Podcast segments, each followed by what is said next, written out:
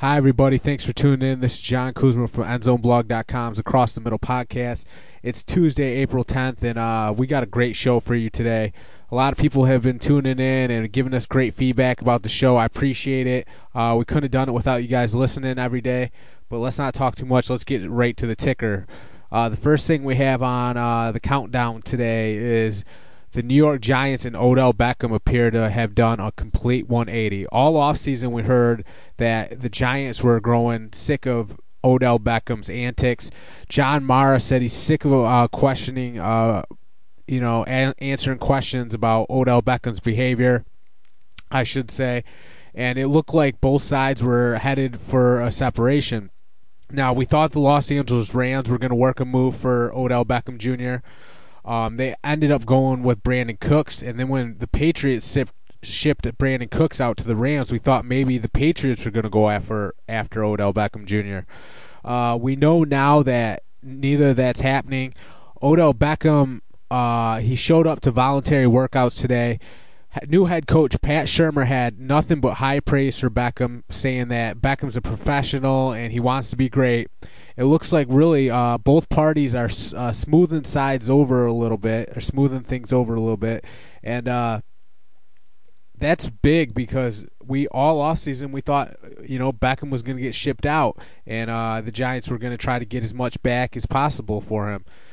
I think ultimately New York realized that was a bad move for their football team because Beckham is a big play waiting to happen. New York was very, very desperate for big plays last season, and they they missed Beckham to be flat out honest. So they can't just turn the page on this guy because he brings too much to the table.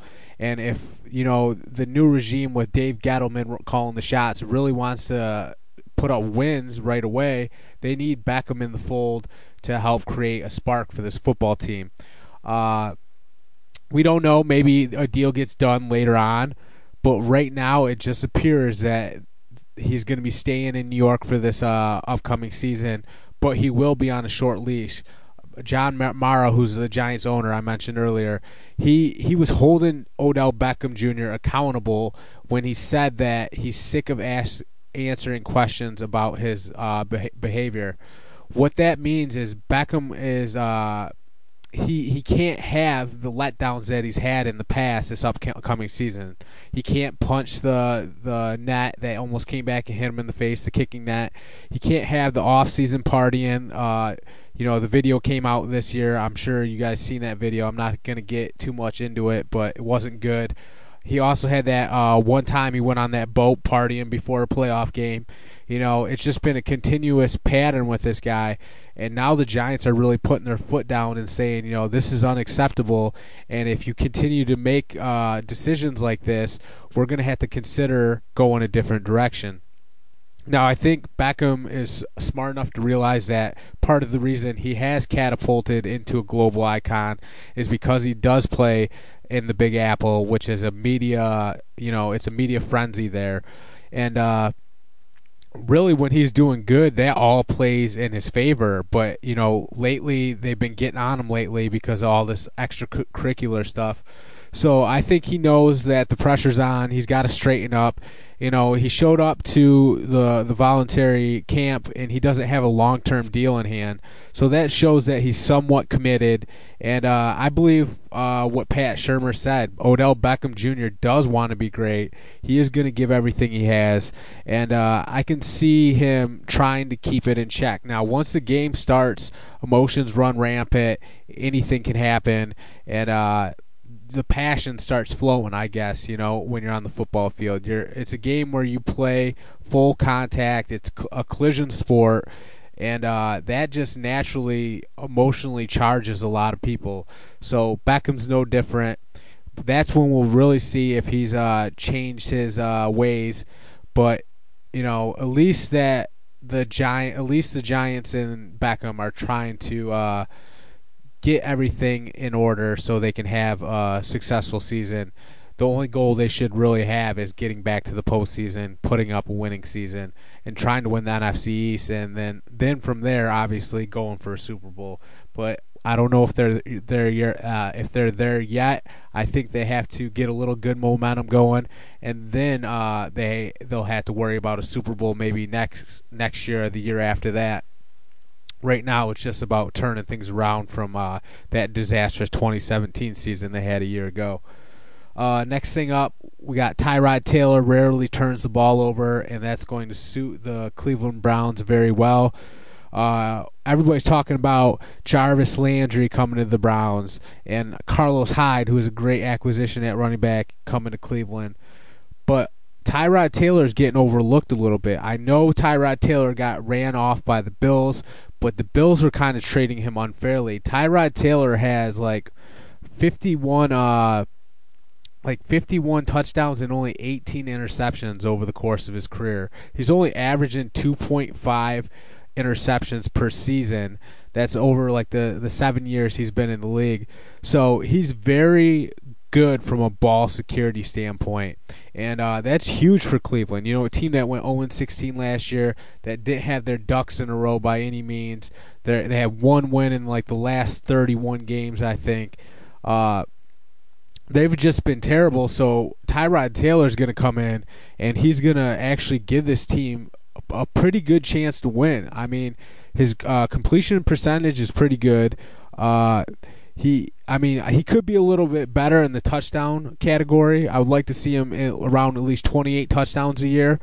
But uh, I think this was the best thing that could have happened for Tyrod Taylor because he wasn't wanted in Buffalo, and that was very unfair to him. You remember they put in Nathan Peterman and uh, the backup quarterback, and he threw five interceptions, and it was just kind of like they made a mockery of what Tyrod Taylor brings to the table uh, up there in Buffalo. That ended up being the best thing ever for Taylor because now he goes to Cleveland, who has Jarvis Landry Carlos Hyde, two high first round draft picks coming in. And if I'm the Cleveland Browns and I'm John Dorsey and I'm Hue Jackson, I'm not drafting a quarterback. I'm getting two players in this draft that can help Tyrod Taylor win in 2018 because why draft a quarterback, have him sit on the bench for a couple years when Taylor can really give you a chance to win now? And with the additions of Landry and uh, Carlos Hyde, I see this team being around six or seven wins. So if you can get uh, maybe Quenton Nelson and uh, Bradley Chubb or some other combo of players that can really help uh, Tyrod Taylor win from the get go, that would be so big for Cleveland going into next season because now free agents see, hey, we can actually win in Cleveland. That's going to compel more people to want to play there. And, uh, it's just going to completely change the culture. Uh, why waste a starter, a potential starter, by bringing in a rookie quarterback who's not going to give you more than Tyrod Taylor in his first year? So, I mean, I understand for the future why you would go quarterback, but it's a win now league. I always say that, and I really truly believe it. If you want people to believe in you as a football team, you have to be putting up wins. And uh, that goes for the owner, uh, uh your boss. As if you're a GM or a coach, you know you have to put up wins so your owner believes in you. That also goes for the fans, so the fans can buy into what you're selling. That also goes for the free agents, and even you know like we seen. Uh, some of the the players in the draft don't want to go to the, to the bad teams because it's just uh, it can be catastrophic for your career and nobody wants to see that. Cleveland's finally getting past that dark era they've had uh, over the past two years. Just uh, a rough, rough time, a rough patch for them. And uh, the good news is there's brighter days ahead for Cleveland. Give them credit for weathering the sto- storm, and things are finally looking up for them. They're definitely not going 0 16 in uh 2018. They're not going 1 and 15 either. There's no chance. There's just too much talent on this roster now.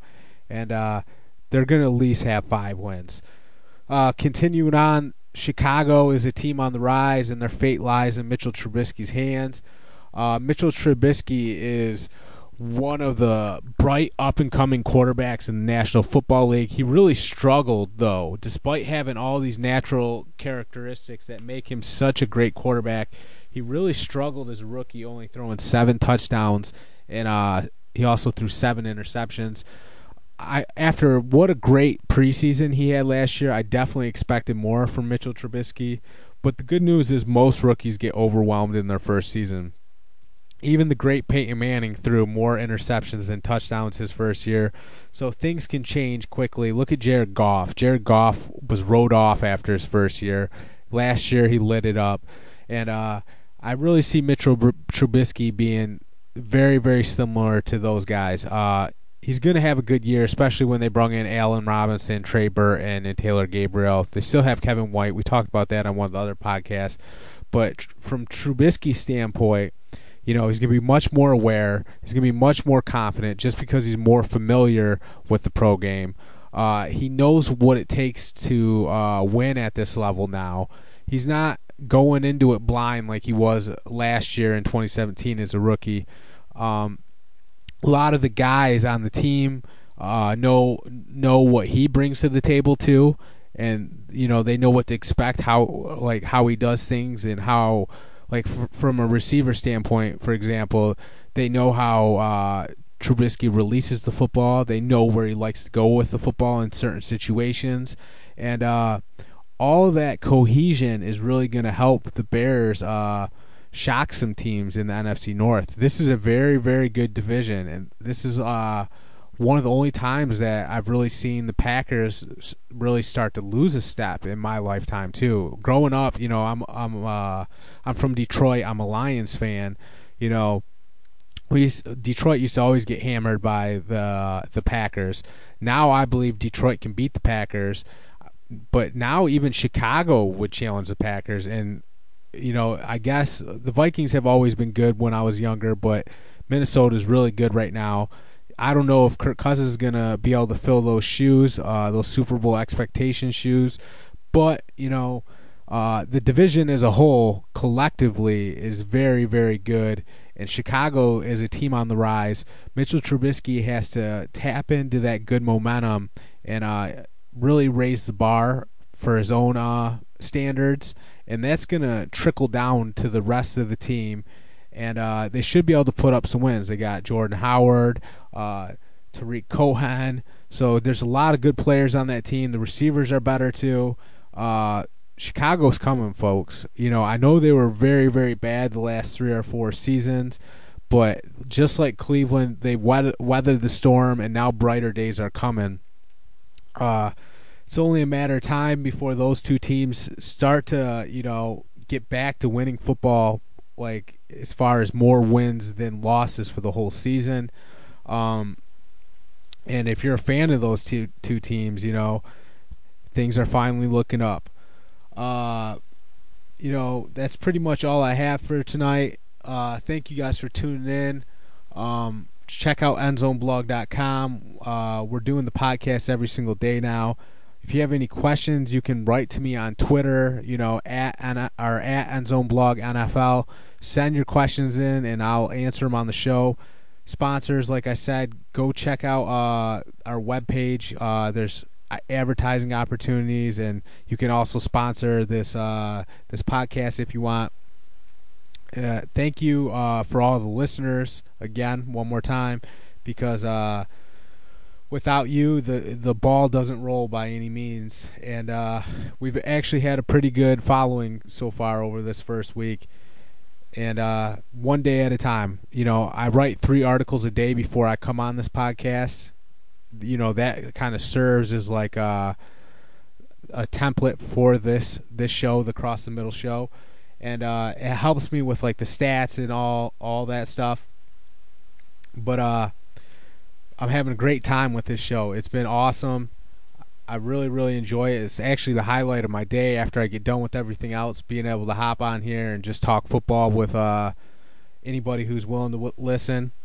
Thank you as always. Have a great day.